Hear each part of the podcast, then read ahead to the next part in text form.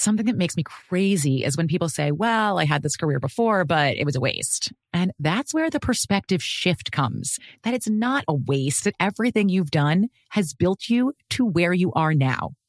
This is She Pivots, the podcast where we explore the inspiring pivots women have made and dig deeper into the personal reasons behind them. Join me, Emily Tish Sussman, every Wednesday on She Pivots. Listen to She Pivots on the iHeartRadio app, Apple Podcasts, or wherever you get your podcasts. I'm Tamika D. Mallory. And it's your boy, Mysonne, the General. And we are your host of TMI. And catch us every Wednesday on the Black Effect Network, breaking down social and civil rights issues, pop culture, and politics in hopes of pushing our culture forward to make the world a better place for generations to come. Listen to TMI on the Black Effect Podcast Network, iHeartRadio app, Apple Podcasts, or wherever you get your podcasts. That's right. The Black Effect presents Family Therapy, and I'm your host, Elliott Connie.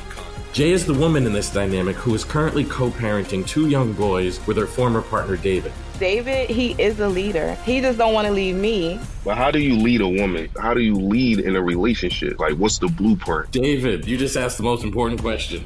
Listen to Family Therapy on the Black Effect Podcast Network, iHeartRadio app, Apple Podcasts, or wherever you get your podcasts. Welcome to Stuff to Blow Your Mind, a production of iHeartRadio.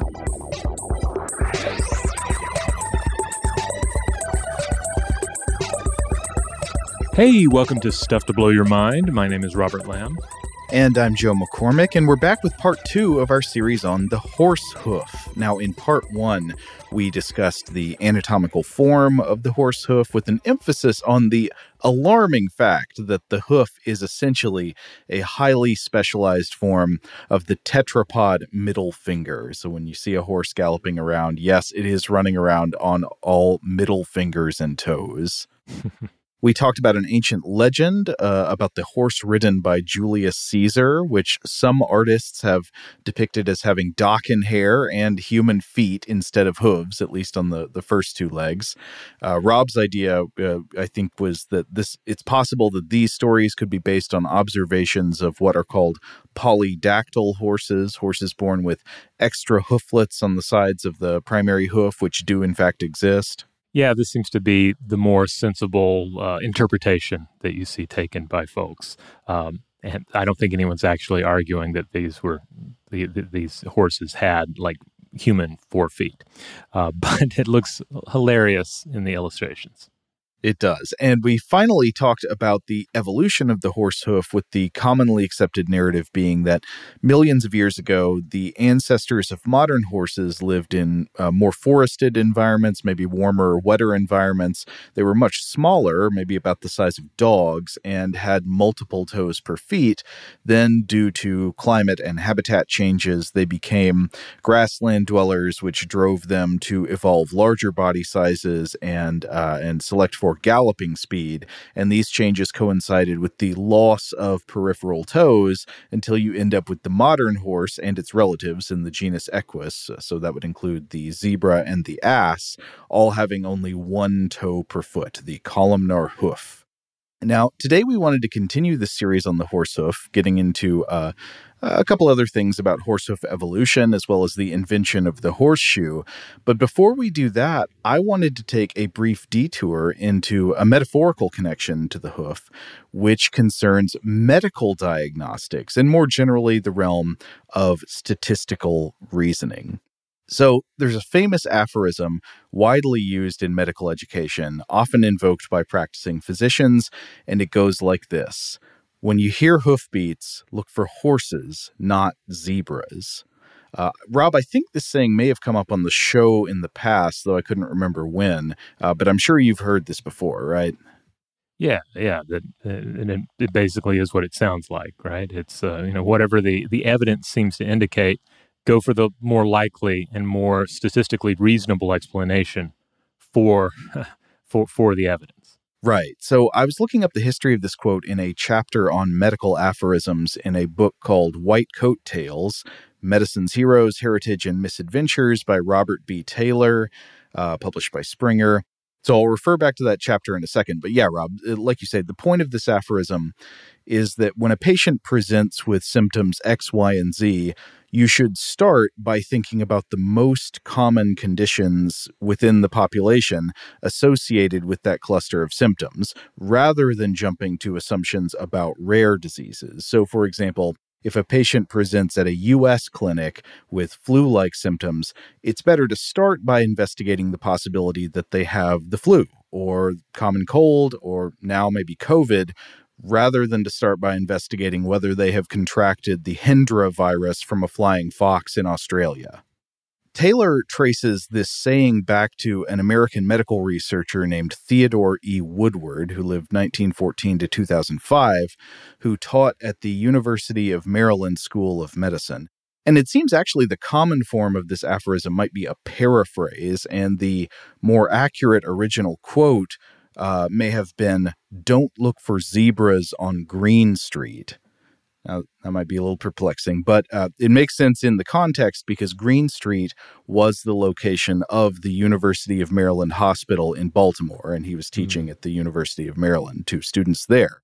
So, of course, you can see why it would need to be rephrased to make more sense outside of its original locality. But I also think the localization to Baltimore geography highlights something important, which is that this aphorism is only useful when you're talking about a known population of patients in which the frequency of certain diseases or conditions is fairly well understood because if you were talking to a group of medical students, maybe in a, a region of southern Africa where zebras are abundant, it might make sense to use the aphorism inverted, I guess, uh, depending on how many horses there are around as well. But in the same sense, you have to know what the frequencies are in the population you're looking at before deploying this. Mm, yeah, that's true.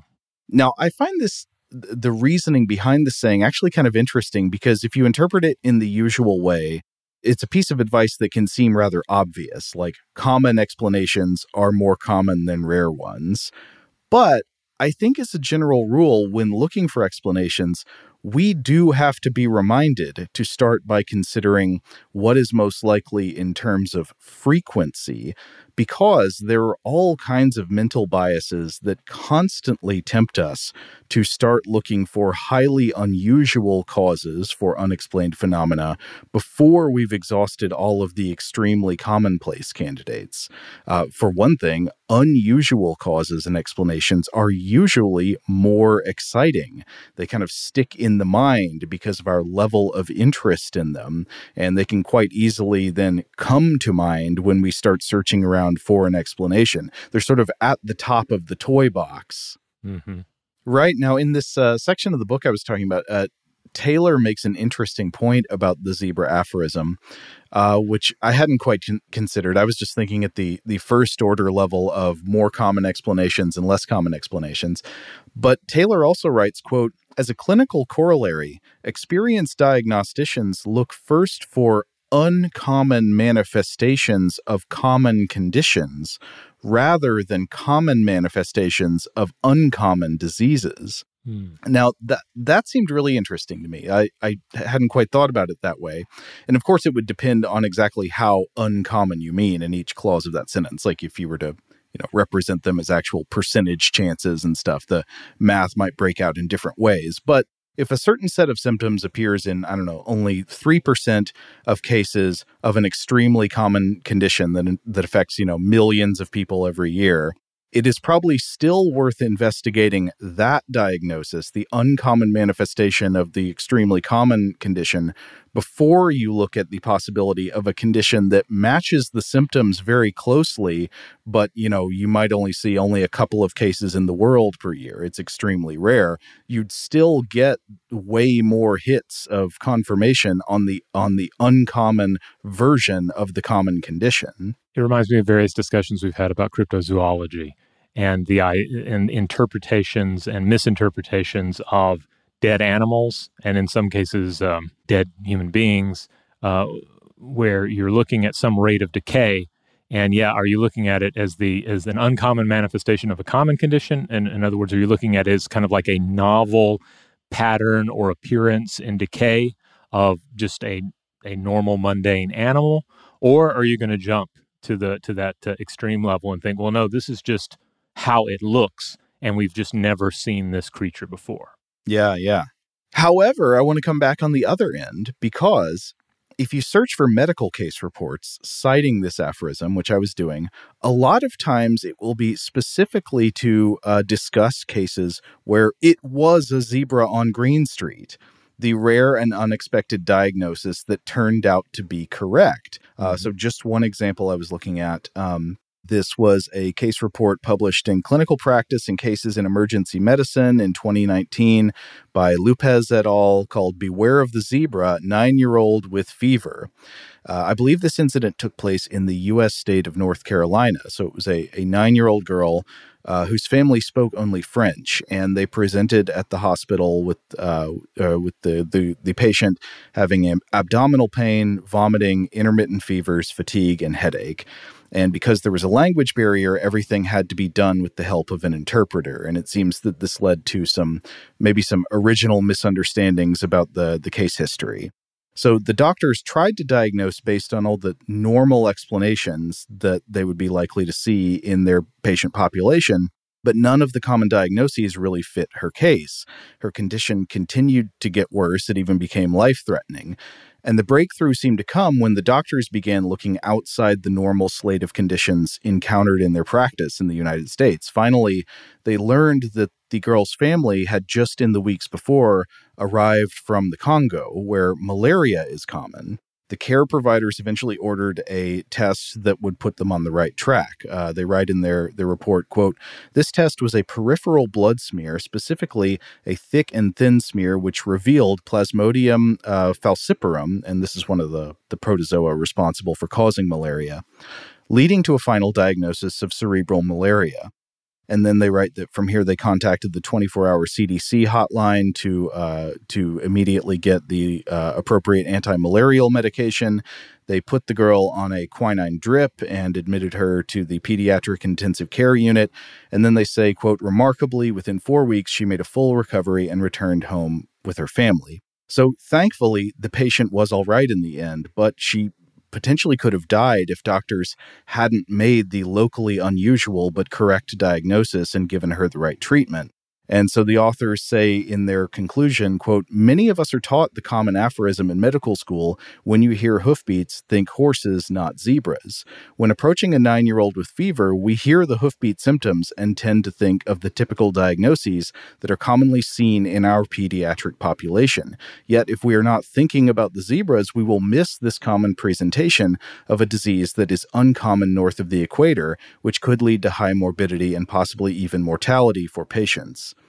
So it's very good that they were able to discover this, intervene, and and uh, probably save the girl's life. But it highlights how there's a difficult balance. Like if you go looking for zebras before you look for horses on Green Street, you will waste a lot of time and resources and potentially cause frequent misdiagnoses that could harm people. But if you never consider the possibility of zebras on Green Street, there will be rare but very real cases where you could save somebody's life, but you don't. Yeah, that's that's a great point. Um, yeah, certainly looking at the like the professional end of the scenario, because on on the other end, like say the user end and the media end, I mean, uh, zebra on Green Street, that's a great headline. You're gonna that's a yeah. headline that's gonna stick in your mind. And then when you go in to see the doctor, you're gonna be like, "Hey, doc, is it possible that uh, a rare amoeba is uh, eating my flesh or something to that effect because that's what you saw in the headline. That's what you saw on the uh, uh the, the documentary series that you, that uh, that, that um, uh, sensationalized a rare case.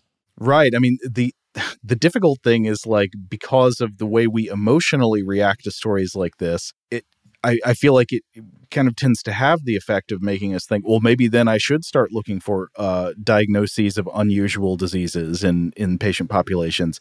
So it just highlights like diagnosis in the specific case of medicine and searching for explanations for unknown phenomena. It generally is really difficult. It involves a balance between prioritizing likely explanations, which are you know by very definition, almost always going to be correct, but also being open minded enough to catch the unusual ones when they arise. And Uh, obviously, I think a, a, big part of the art of medicine is is gaining good intuition and and establishing sound uh, sound processes to prioritize explanations in a reasonable way based on what we know about frequency, but then also to be able to to catch the cases that are unusual and and intervene appropriately to help people.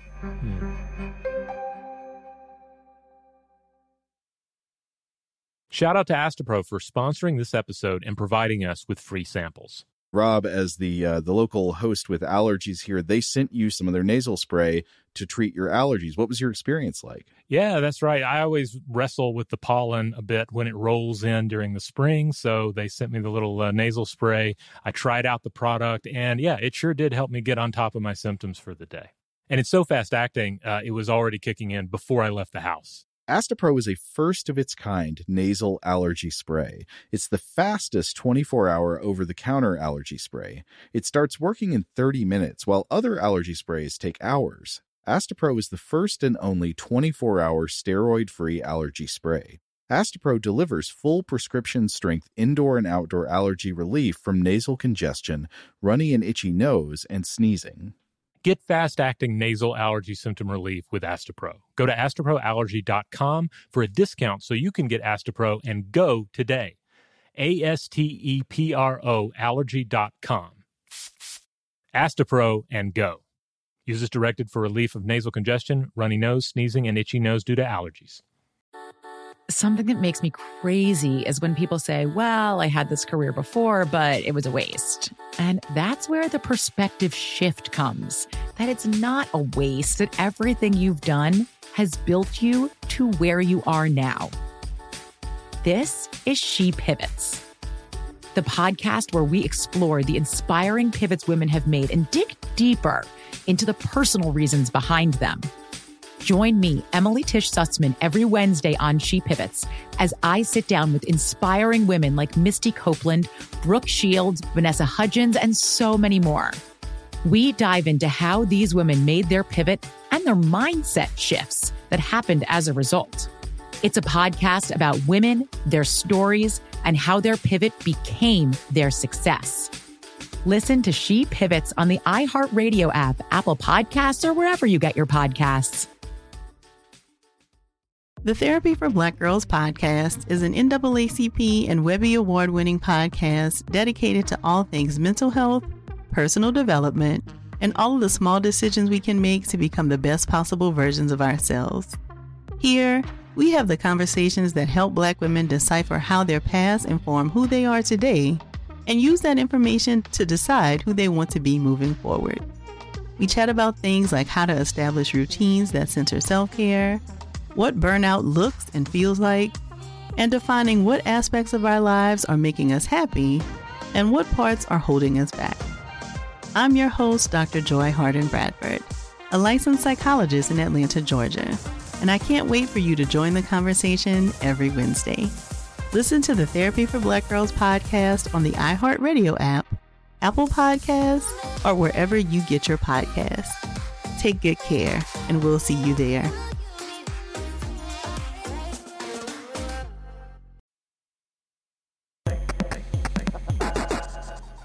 All right. Uh, you want to talk a little bit about the evolution of the horse hoof? Yeah, yeah. We should probably talk a little bit more about how they, they came to run about on their middle fingers.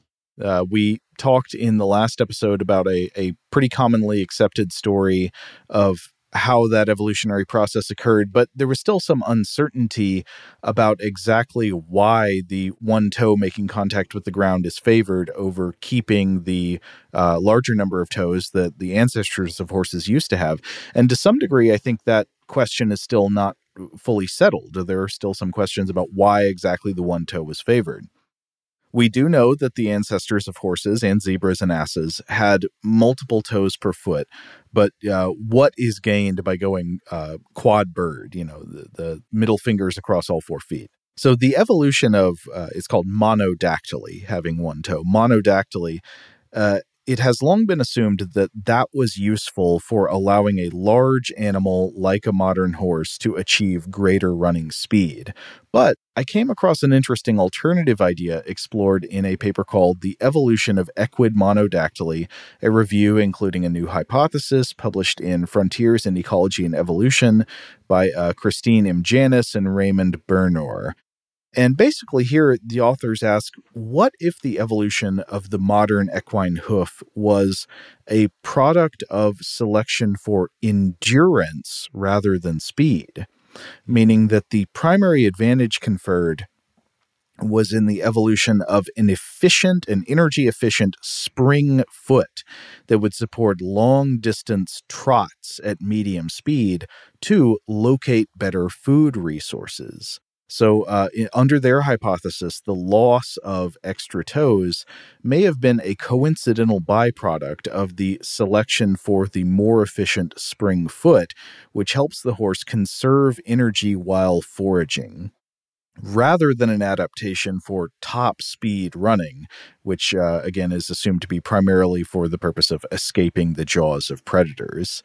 Now, I cite this not to say that I think their hypothesis is is definitely correct. I have no expertise to decide between which explanation of the horse hoof evolution better fits the evidence, but this possibility made me think back again to the zebras on Green Street saying about how sometimes certain explanations seem more likely to us not because they're actually more common, but because they're more mentally salient. Uh, it reminds me, I've talked before about this idea that I have uh, the sort of sex and violence principle in evolutionary reasoning, where uh, what I think I've observed is that when people without, or sometimes even with, biological training are trying to think of possible evolutionary explanations for a trait in an organism, we are a little too quick to resort to explanations involving either predation or mating. And we often overlook extremely common mechanisms in nature, like temperature regulation and energy mm-hmm. efficiency, which play a huge role in the success of a life form. But I think maybe they're not as interesting to our brains as sex or violence, so we're less likely to think of them. They they do not bleed, so they do not lead in the mind. Yeah, it kind of reminds me of past discussions we've talked about concerning the Stegosaurus, for example.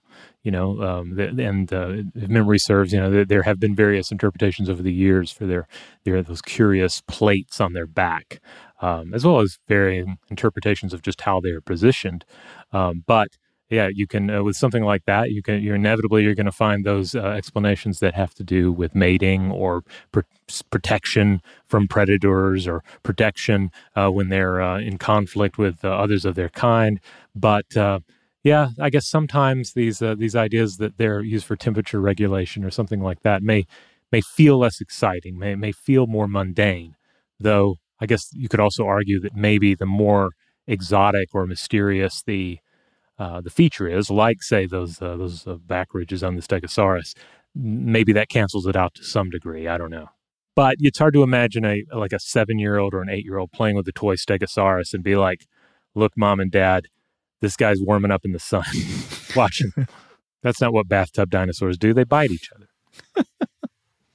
But again, I want to make clear: I'm not saying I think that the the uh, trotting, foraging, spring hoof explanation uh, is necessarily better than the than the high speed running explanation uh, for the horse hoof. I, I, I don't know, but I think it's important to remember to consider those types of explanations as well. Now, another question uh, that is has come up in several uh, things I was reading is about uh, does it should we really say that the horse only has one toe? I mean, it really does basically have only one toe that makes contact with the uh, uh, with the ground. But in what sense did it really quote lose the other toes? One example of this uh, counter narrative I was reading is in an article uh, in the New York Times by Veronique Greenwood, published February eighth, twenty twenty, called "A Horse Has Five Toes and Then It Doesn't." And this article tells the story of a researcher named Kathryn Kavanagh, a biologist at the University of Massachusetts Dartmouth, who was looking at preserved horse embryos in the lab when she discovered something very interesting, which is that during the earliest stages of gestation, the area of the embryo that will eventually develop to become the foot, become the hoof, Uh, in that area, the embryonic horses have five toes. Uh, so this period uh, during development only lasts for a couple of days before the extra toes begin to sort of fuse and vanish. But to read from the article briefly, quote, the discovery implies something profound about how anatomical development works. As an embryo puts itself together, growing from, t- from a tiny wad of cells into multiple specialized tissues fed by blood vessels uh, and linked by the winding threads of nerves, it is following a template. That template is subject to evolution, just like other things about the animal, but some moments in the process or some routes that development takes may not easily be altered. And so the the researcher uh, here, Kathryn Kavanagh, is quoted saying something about the early steps in toe development is stabilized. We don't know why, but that's what we think is going on. Uh, so I, I, found this also interesting because it, it's an example of how stages in development can become evolutionarily fixed even when they differ from the final form. So, like, mm-hmm. for some reason, as the horse is growing as an embryo, it needs to develop five fingers before, or five toes before it can lose four of the toes per hoof. Um, so, you know, eventually it will have functionally one toe making contact with the ground, but the development process has to go through this other stage first for some reason. It reminds me uh, of something we discussed in our whale episodes about the blowhole of the whale being seen to, of course, um, through the fossil record, travel up the snout, up to the top of the head. But we can also observe this movement in the womb as the um, as the, the, the fetal whale is developing. Mm, yeah, Another interesting thing about the horse hoof uh, is that th- there are some people who have pointed out uh, how vestiges of the missing toes can still sort of be found as little uh, sort of ridges on the sides of the hoof. Yeah, I ran across this a lot in some of the, uh, uh, the, the veterinary sources I was looking at but don't let this take away from your mental enjoyment of thinking about the horse as running around on its middle fingers, which it, it functionally is. It is. I mean, it, to me, it makes it even more weird it's kind of like if you were to, it's, it's kind of like if you're looking at Kermit the Frog and someone were to tell you, like, this is the difference between saying, hey, there's somebody's hand in there and, and, so, and someone saying, actually, all the bones of a human hand are present in Kermit the Frog. Uh, but they have been repurposed and formed into the skeletal structure of this uh, bipedal frog creature. Like that's that's even crazier, and I, I, feel like that's more in line with what we know about the horsehoof. Splendid analogy, bravo. All right, are we ready to talk about the horseshoe? Yeah, this is uh, something that uh, originally I didn't think we were going to cover, or if we were to cover it, we might come back. But I, I, felt like it's kind of so closely linked to our understanding of the horse and the human use of the horse. And at the same time, in discussing this, we are going to be kind of blowing through the domestication of the horse uh, rather quickly. Uh, like, this is a topic that has received a lot of attention over the years in in varying fields. I mean, it's uh, there's genetic research, there's archaeology, there's um, you know various cultural inquiries. Uh, uh, it, it's kind of all over the place, and there are a lot of unanswered questions about you know, especially when you get into you know the exact who's and whens and wheres of say horse domestication and even the development of the horseshoe. But I feel like covering the horseshoe also helps us understand the hoof a little bit more. So, briefly, talking about the, uh, the, modern horse, the modern horse has a long and pivotal history as a human steed. Uh, many animals has, have, of course, served as mounts for human riders, and, and many have served as pack and draft animals. I, I know that at least on the artifact, and perhaps elsewhere in some core episodes, we've touched on the importance of the camel and the donkey.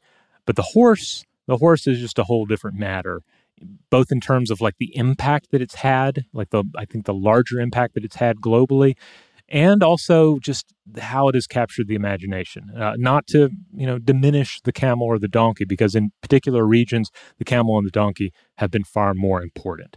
Whole books have been written about the camel and the donkey, uh, and I've, I've read parts of them. Uh, if you want to hear a little bit more about that, go back to the uh, the Monster Fact episode that I did on uh, on donkeys of Dune, which touched on this a little bit.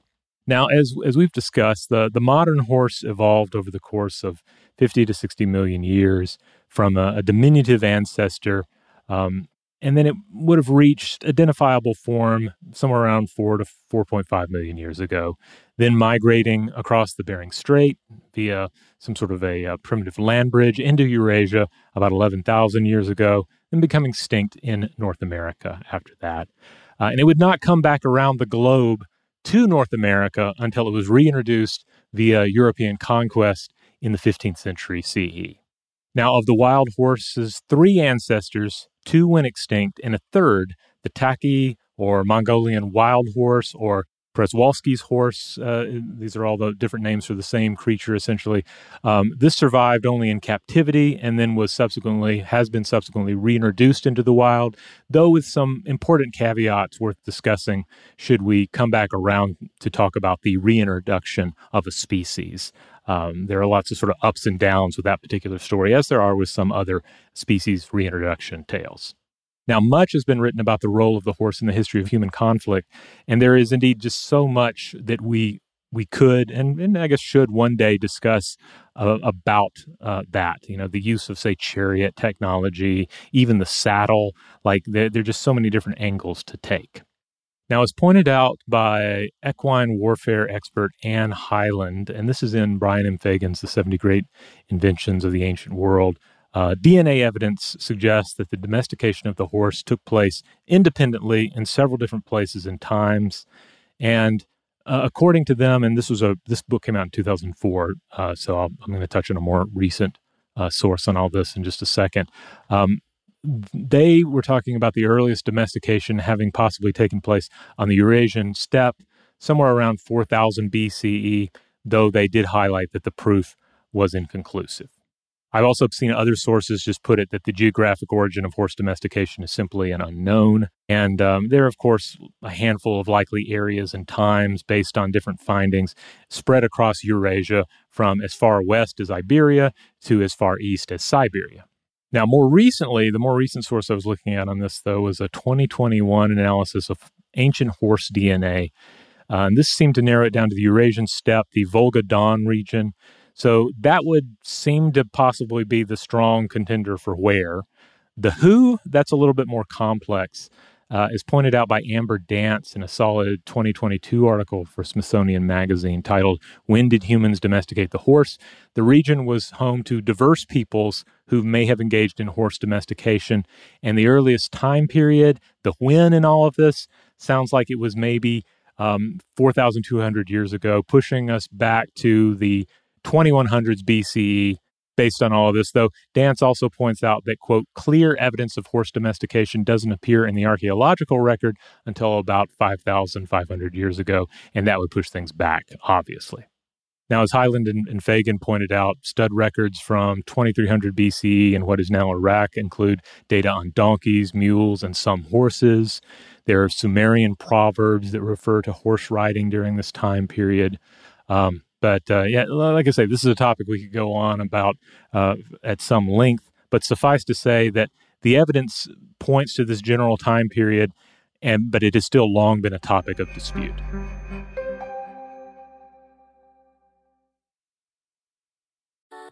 Something that makes me crazy is when people say, Well, I had this career before, but it was a waste. And that's where the perspective shift comes that it's not a waste, that everything you've done has built you to where you are now.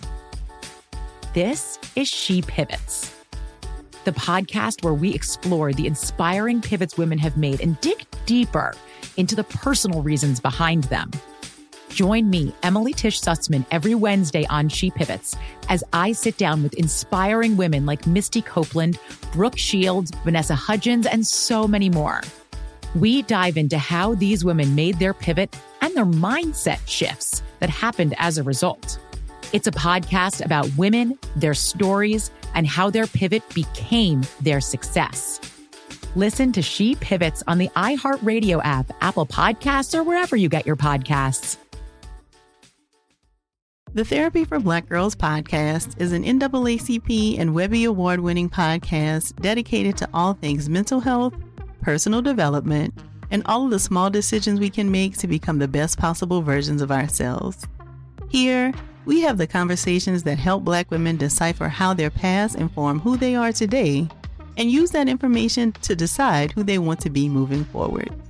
We chat about things like how to establish routines that center self care, what burnout looks and feels like, and defining what aspects of our lives are making us happy and what parts are holding us back. I'm your host, Dr. Joy Harden Bradford, a licensed psychologist in Atlanta, Georgia, and I can't wait for you to join the conversation every Wednesday. Listen to the Therapy for Black Girls podcast on the iHeartRadio app, Apple Podcasts, or wherever you get your podcasts. Take good care, and we'll see you there. Summon your anticipation for an all new season of our favorite Netflix series, Bridgerton. And with it, a new season of Bridgerton, the official podcast. I'm your host, Gabby Collins, and this season we are bringing fans even deeper into the ton. Colin Bridgerton has returned from his travels abroad. Is betrothal written in the stars for the eligible bachelor? And meanwhile, the ton is reverberating with speculation of who holds Lady Whistledown's pen. We're discussing it all. And I sit down with Nicola Coughlan, Luke Newton, Shonda Rhimes, and more to offer an exclusive peek behind the scenes of each episode of the new season. Watch season three of the Shondaland series on Netflix May 16th. Then fall in love all over again by listening to Bridgerton, the official podcast on the iHeartRadio app, Apple Podcasts, or wherever you get your podcasts. New episodes drop starting May 2nd.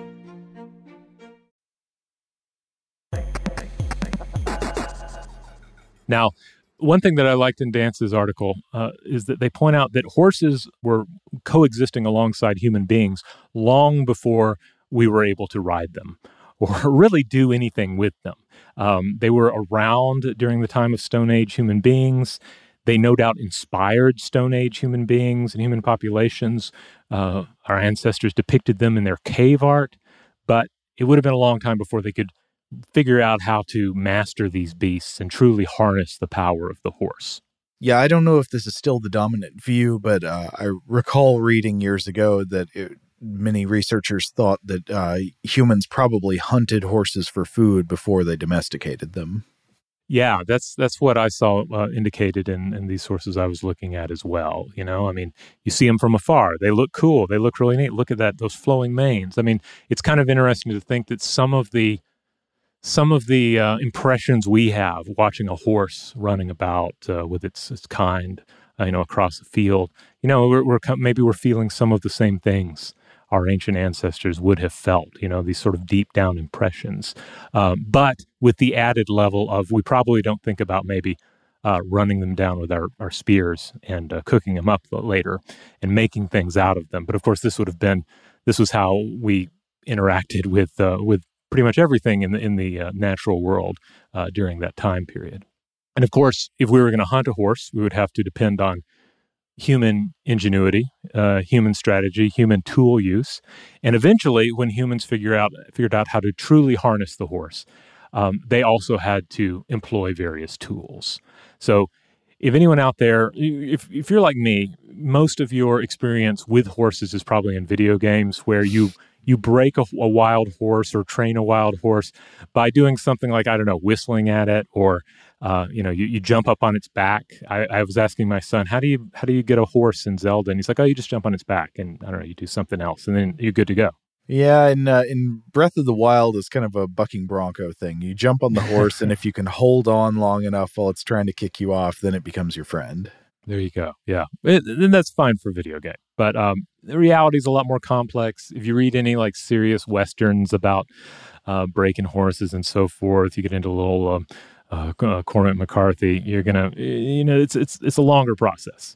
Um, there's a lot more uh, more kicking, um, maybe a few more uh, busted ribs in the process. And so, one thing that Hyland and Fagan point out is that uh, as humans were mastering horses, they inevitably turned to bovine control mechanisms. So cows were domesticated much earlier. Humans had had much earlier figured out some of the ways that they could use tools and things they they they built to control these large and, and powerful creatures. And they were able to adapt some of those for the domestication of the horse. And they evolved from there to include things like metal bits and harnesses, ultimately, things like armor, horse armor for battle, uh, chariot technology, and of course, things like uh, the saddle and stirrup loops. But all of this discussion thus far has been in service of the horse hoof and, of course, the horseshoe. As we mentioned already in uh, in the previous episode on the horse hoof, the hoof, while certainly an amazing adaptation, is not indestructible. And the domestication of the horse took this creature out of its sort of normal environment and and uh, and activities and placed it in those that suited us best, especially in the use of things like um, agriculture, travel, ultimately warfare, and at some point, and much like horse domestication itself, likely various points in various times in ancient history, humans who made use of the horse realized that hoofs require special care and that this care could, in fact, be uh, preventative care. Uh, so the hoof, like the human foot, could be protected and reinforced. This is one of those things like uh, like drinking animal milk that's uh, the question is like who's the first person who tried to do this? Uh, you really got to wonder. Yeah I, and again this kind of gets into sort of the everyday uh, nature of the horse and horse related technology. It, it just seems so common. Uh, you know it's the stuff of westerns and, um, and and fantasy shows fantasy shows in which the horse is not the most fantastic element. You know we're focusing on the dragon but meanwhile here's this animal running around on its on its single toes. And we have augmented this creature with various contraptions and straps and bits. And also we have uh, we have nailed these these shoes. We call them a shoe, but you know it's like a, it's like an iron loop onto the bottom of their their hoof walls uh, in order to make them more capable of keeping up with what we need them to do. Technologically enhanced is the horse cyborgs. Yeah. Yeah. Yeah. In, in some respects. Now, there have been many different approaches to to this over the ages because again, like the basic nut of it is the realization that oh man, we're rough on these horses. We should uh, we're having to like clean up and uh, and take care of them after we we use them too hard. Let's try and protect that hoof a little bit. And there have been various ways to sort of address this again in different times in different places. Some early examples from parts of Asia have been based in uh, apparently in uh, medicinal organic wrappings to treat injuries. So mm. you're you're working your horse too hard. The horse is suffering uh, various uh, uh, injuries or ailments of the hoof. So you start wrapping it up in things to protect it and uh, and to to heal it. And then it seems to be a case of of treatment becoming preventative, where it's realized, oh, you know, let's just keep something wrapped around the hoof or at least when we're using the horse, or at least in certain environmental circumstances, and that can help make the hoof last longer. That's interesting. Then there's this whole area of early hoof boots. Uh, now, these are not to be confused with the hoof boots humans make and wear themselves so that their own feet can look like hooves. Uh, if you're not familiar with these, treat yourself. Go do a, an image search. Uh, a lot of them are cloven hooves for like satyr costumes, but oh, other times okay. they are horse hooves for horse related dress. when you first, I didn't realize at first you meant like uh, that these were for for costumes or recreational. I was like, what is the functional reason to make your foot into a hoof? To be a satyr or to be a horsey. Um, okay. Um, and you find, and you know, some of them are very goth looking. Some of them are more on the furry end of the spectrum. Um, but yeah, I saw some of these recently at a um, at a Renaissance festival that I went to with my family. Mm. There's a, a satyr guy over there walking around on hoof boots. Man, you think being in high heels for a long time is rough? It, it would turn your foot into a hoof. I know it does. It looks it looks unpleasant. Um, I mean, it, but it's I guess it's like like really awesome high heels, right? I mean, nobody's wearing those for comfort. You're wearing them to to look cool. Yeah. And uh, the same goes for those those weird goat boots you might be wearing to the Ren Fest. All right, so what we're talking about here, not not those sorts of hoof boots. These are basically different approaches where you would take like a make essentially like a, a leather sheath for the hoof, uh, sometimes augmented with metal studs on the bottom, essentially making you know you think about basically the, the same sort of uh, um, adaptations you would make to a human boot. You know, well, let's wrap that let's wrap that foot up in leather, or it's a little slippery. Let's put some studs on the bottom of that so it doesn't slip around. And it's also worth noting that modern hoof boots exist as um, horseshoe alternatives. Uh, you see a lot of this, particularly in the, the realm of natural horsemanship, uh, sort of like uh, modern backing away from some of the, um, the the the aspects of horsemanship that might be uh, you know considered a little bit too rough or unnecessarily rough, especially for what we might be asking of our horses in the modern age. And so uh, you might see a hoof boot, which in many of these cases they look like like little like sports shoes for a, a horse. Uh, they can slip those on, and I'm to understand that also sometimes they're used in addition to a normal horseshoe. Equestrians out there listening to the episode, uh, if, if you have some thoughts on hoof boots, uh, write in. We would love to see them. Um, same goes for people who just like dressing like satyrs. Uh, we also want to see your hoof boots. Nobody needs to feel left out.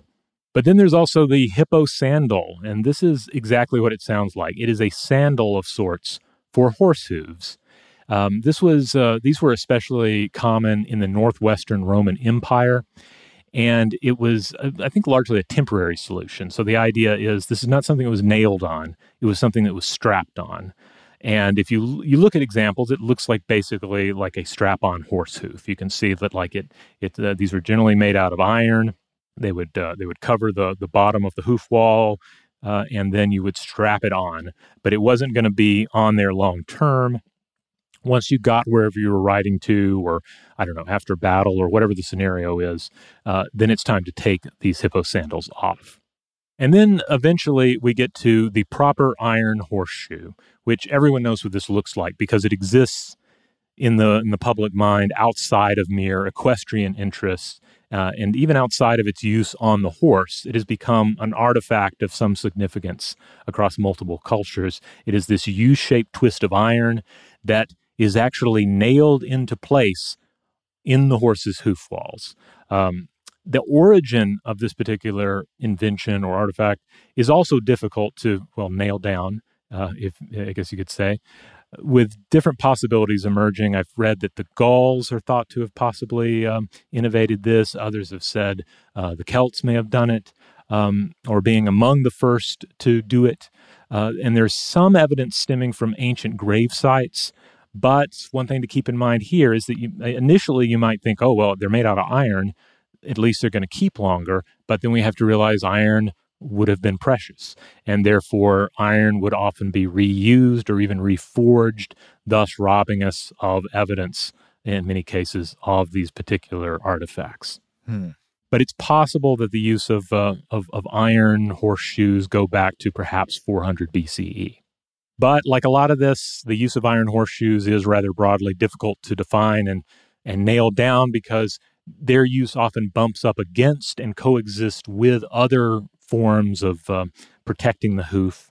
Uh, so you might have a, like a, a period of time in a, in a part of the world where some people are using a horseshoe, some are using uh, the hippo sandal or some other um, innovation, or or indeed where there'll be a whole culture that's not using anything, and and they're mm.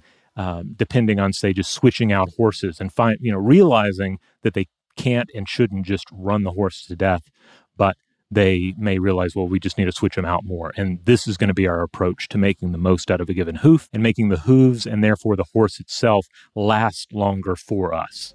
Mm-hmm.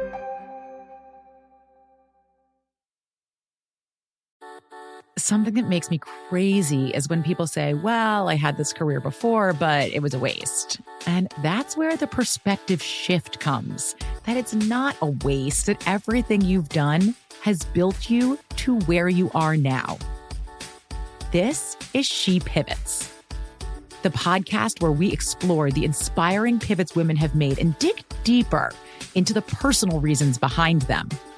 Join me, Emily Tish Sussman, every Wednesday on She Pivots as I sit down with inspiring women like Misty Copeland, Brooke Shields, Vanessa Hudgens, and so many more.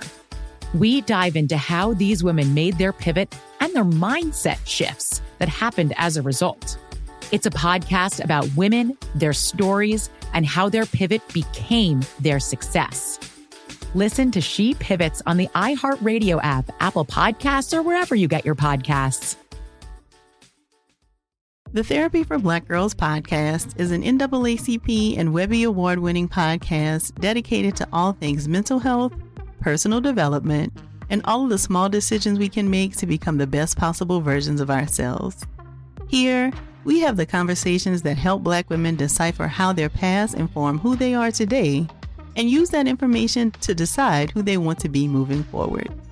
We chat about things like how to establish routines that center self care what burnout looks and feels like, and defining what aspects of our lives are making us happy and what parts are holding us back.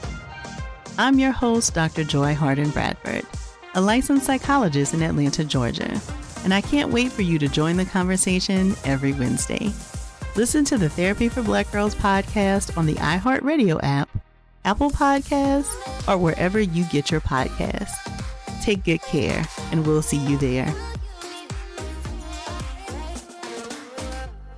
Summon your anticipation for an all new season of our favorite Netflix series, Bridgerton, and with it, a new season of Bridgerton, the official podcast. I'm your host, Gabby Collins, and this season, we are bringing fans even deeper into the ton. Colin Bridgerton has returned from his travels abroad. Is betrothal written in the stars for the eligible bachelor? And meanwhile, the ton is reverberating with speculation of who holds Lady Whistledown's pen. We're discussing it all. And I sit down with Nicola Coughlan, Luke Newton, Shonda Rhimes, and more to offer an exclusive peek behind the scenes of each episode of the new season. Watch season three of the Shondaland series on Netflix May 16th. Then fall in love all over again by listening to Bridgerton, the official podcast on the iHeartRadio app, Apple Podcasts, or wherever you get your podcasts. New episodes drop starting May 2nd.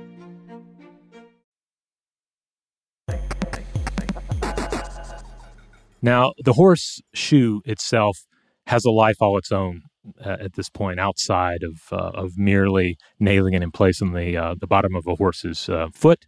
Um, as we've touched on a bit already, the horseshoe has long been seen as a good luck icon in many different cultures and many different times, and it's it's ultimately kind of interesting to chase down like why this is. Like, wh- why did people start admiring the horseshoe and nailing it up and uh, attracting some level of significance to it? Very good question. I, I often find myself wondering about things like this, like how did a certain uh, item or image come to have good magic or bad magic associated with it?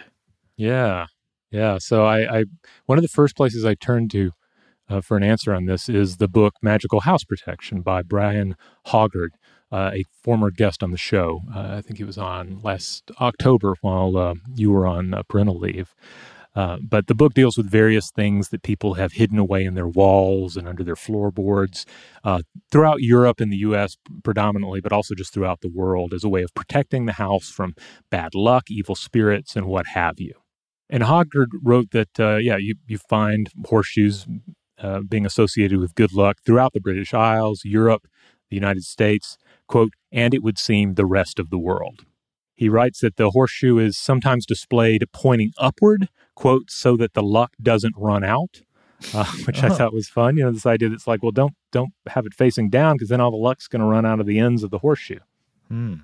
But meanwhile, in other areas, other traditions, it is common to display the horseshoe with the points down. I think of it with the points down. I think because uh, I think of it hanging up just by a nail through the middle. Yeah, that may that's the easiest to do, right? If you hang yeah. it the other way, it's a little more complicated.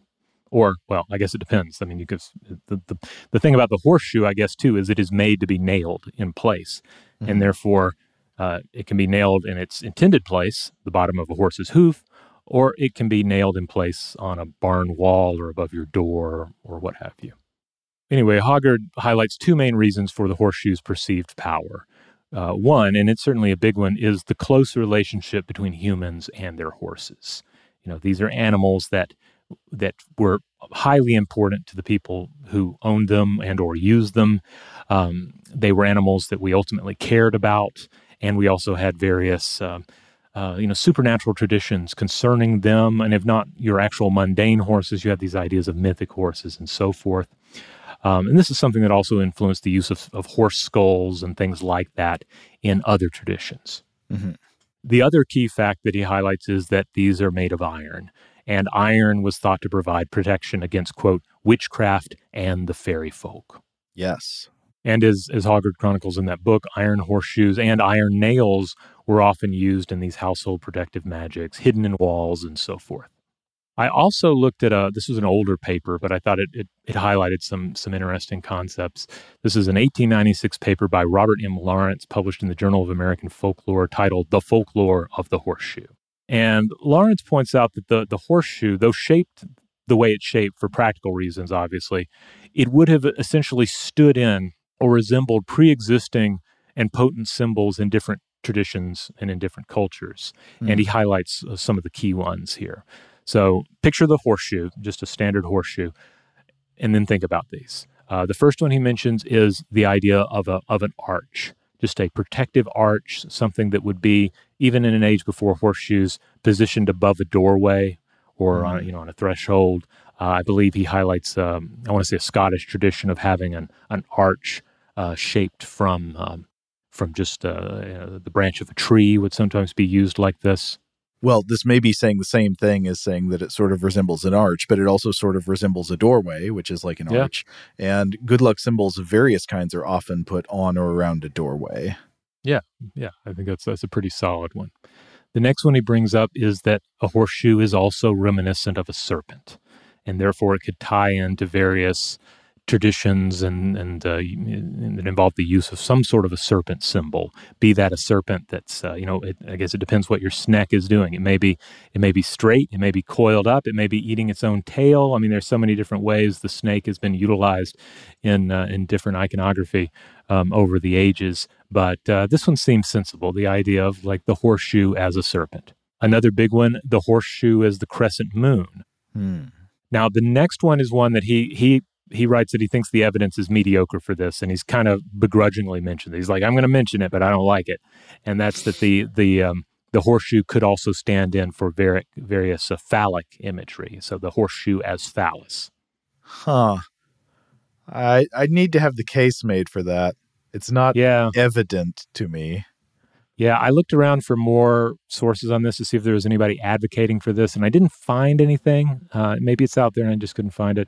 I did see some images of some Roman phallic um, icons and charms that maybe kind of remind, like I could maybe see it. Like there's more than one way to uh, create a, a phallic symbol, and some of them are, I guess, more horseshoe like than others, but mm-hmm. still, uh, I think maybe Lawrence is right in saying that maybe there's not as much uh, sense behind this. This one I thought was interesting. The prong shape of the horseshoe as a deterrent to evil spirits or as a kind of trap. So, uh, the idea that the horseshoe is either the thing that's going to kind of like catch the limb of an evil spirit, you know, mm. uh, you know, like oh, you, you put your, your your your limb, your arm in there, and now you can't get it out, or kind of like the prongs of some sort of a poking fork. Okay, yeah. The the horseshoe does have a shape that seems to contain. Yeah. And this this lined up with a lot of what uh, Hoggard wrote about concerning witch bottles. Witch bottles would often have a bunch of nails in them, and the idea that like here's this evil spirit coming into your house, and then it it smells some of your hair that's in this bottle that's buried under the the floorboards.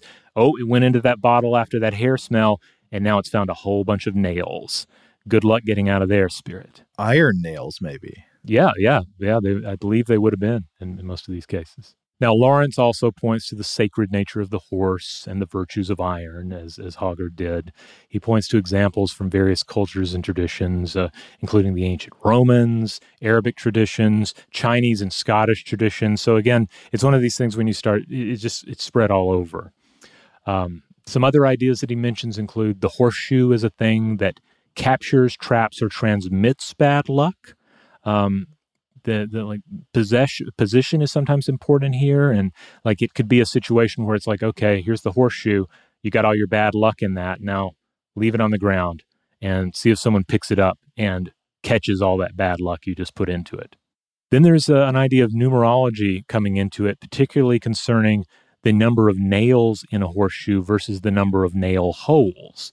Um, he writes, quote, in Northumberland, the holes free of nails are counted, as these indicate, presumably in years, how soon the finder of the shoe may expect to be married.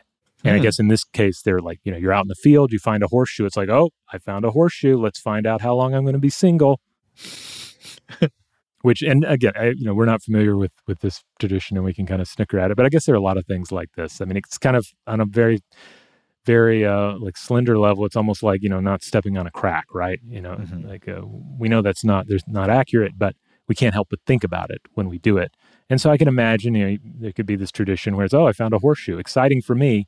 Maybe I'm going to take this home and put it up over my over my doorway for good luck. But also, uh, what if it's right? What if I am three years from finding my wife? That sort of thing.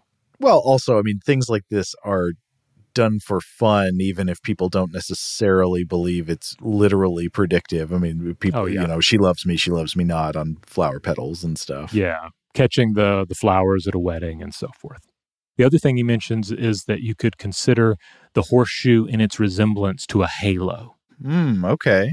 Yeah. So uh, I don't remember that coming up at all in our, our episodes about the Halo. We did a series on the Halo, and it was uh, that one was a lot of fun. But uh, I guess again, we might just think of it like what are some major icons and symbols within any given culture that could then here comes this artifact, this here comes this horseshoe. What does that horseshoe remind us of?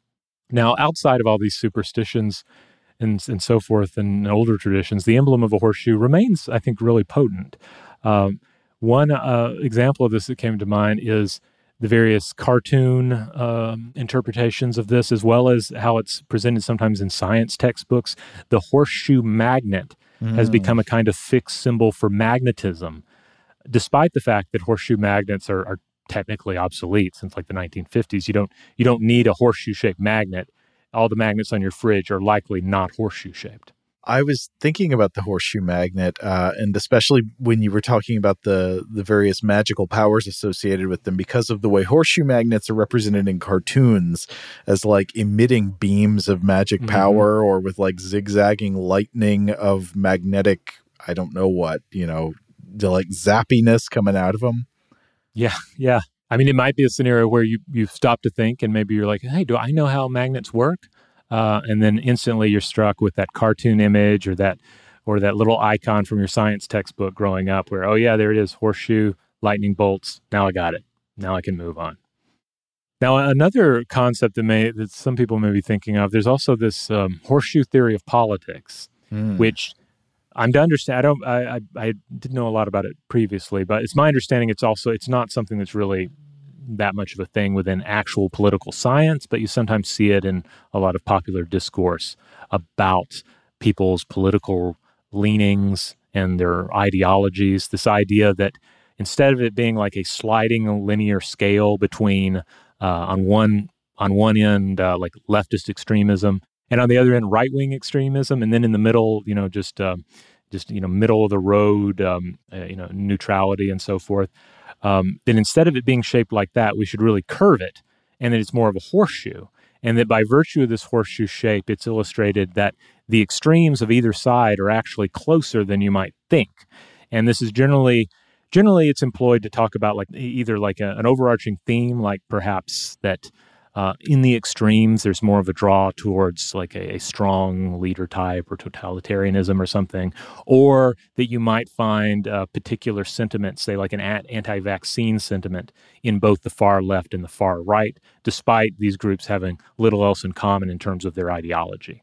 Yeah, I, I've heard people using this analogy in different ways. I mean, in, in I, I think in one sense, it is often used to mean that people think that at the uh, far extremes of the political spectrum, people actually come to share some political ideas. And then I think the other idea is that, is that at the furthest extremes of the political spectrum, people have more, I don't know, uh, sort of personality based or epistemic things in common apart from political positions.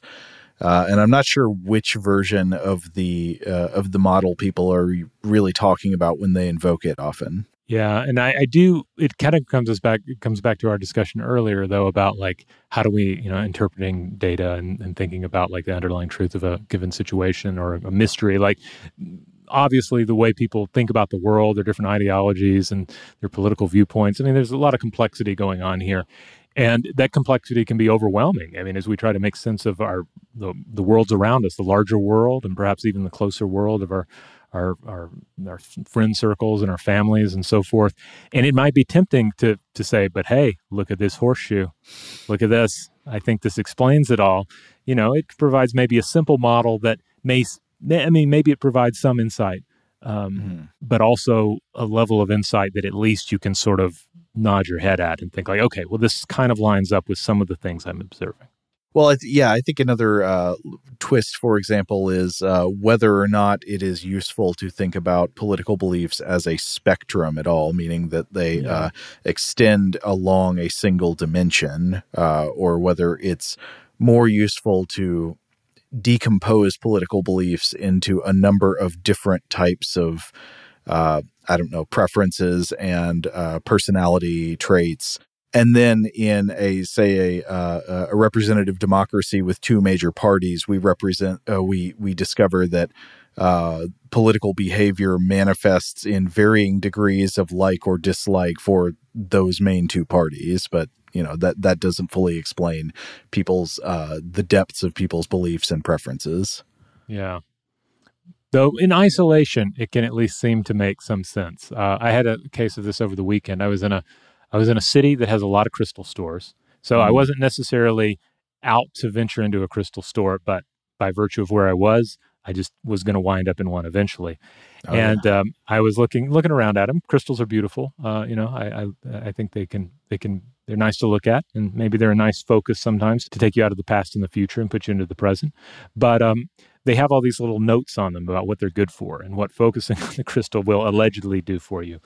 And on one table, I found one that uh, it was promised would help me connect with quote Christ consciousness, mm. and on the other, it would help me communicate with extraterrestrials. Mm-hmm. And so, generally speaking, I don't know. I would expect that people looking to connect with either uh, would have rather different worldviews. You know, the person mm. with the Christ crystal and the person with the extraterrestrial crystal, like maybe they want different things out of life, but also they may have both wandered into this crystal store, which which makes me think think of the you know the ends of the of the horseshoe, uh, you know, arching towards each other. Every crystal store I go in, I ask for their Nixon consciousness crystals. what will help me communicate with Nixon? He's out there somewhere oh man, there's got to be a crystal. There's got to be one that'll do it.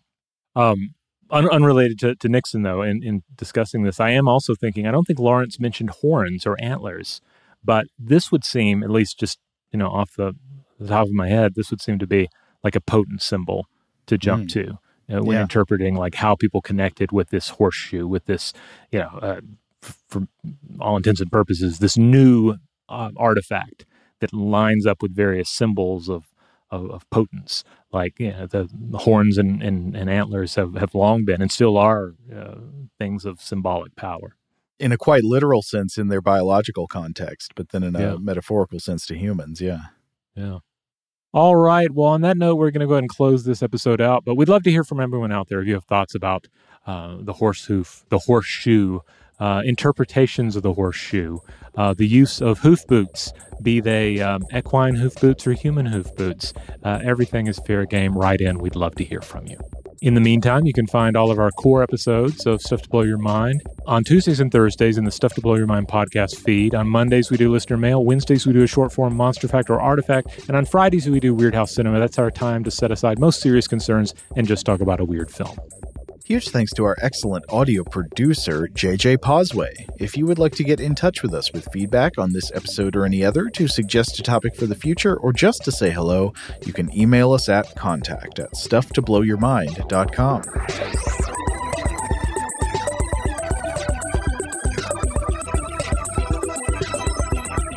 Stuff to Blow Your Mind is a production of iHeartRadio. For more podcasts from iHeartRadio, visit the iHeartRadio app Apple Podcasts, or wherever you listen to your favorite shows.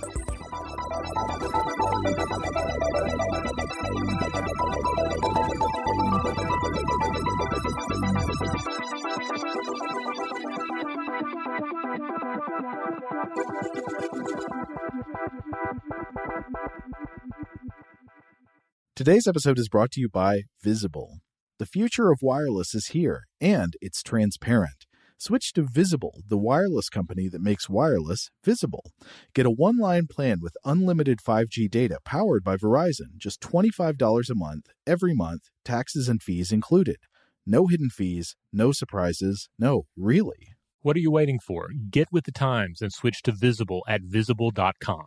Monthly rate on the Visible plan for data management practices and additional terms, visit visible.com. Something that makes me crazy is when people say, well, I had this career before, but it was a waste. And that's where the perspective shift comes that it's not a waste, that everything you've done has built you to where you are now. This is She Pivots, the podcast where we explore the inspiring pivots women have made and dig deeper into the personal reasons behind them. Join me, Emily Tish Sussman, every Wednesday on She Pivots. Listen to She Pivots on the iHeartRadio app, Apple Podcasts, or wherever you get your podcasts. The Black Effect presents Family Therapy, and I'm your host, Elliott Connie. Jay is the woman in this dynamic who is currently co parenting two young boys with her former partner, David. David, he is a leader. He just don't want to leave me. But how do you lead a woman? How do you lead in a relationship? Like, what's the blueprint? David, you just asked the most important question. Listen to Family Therapy on the Black Effect Podcast Network, iHeartRadio app, Apple Podcasts, or wherever you get your podcasts.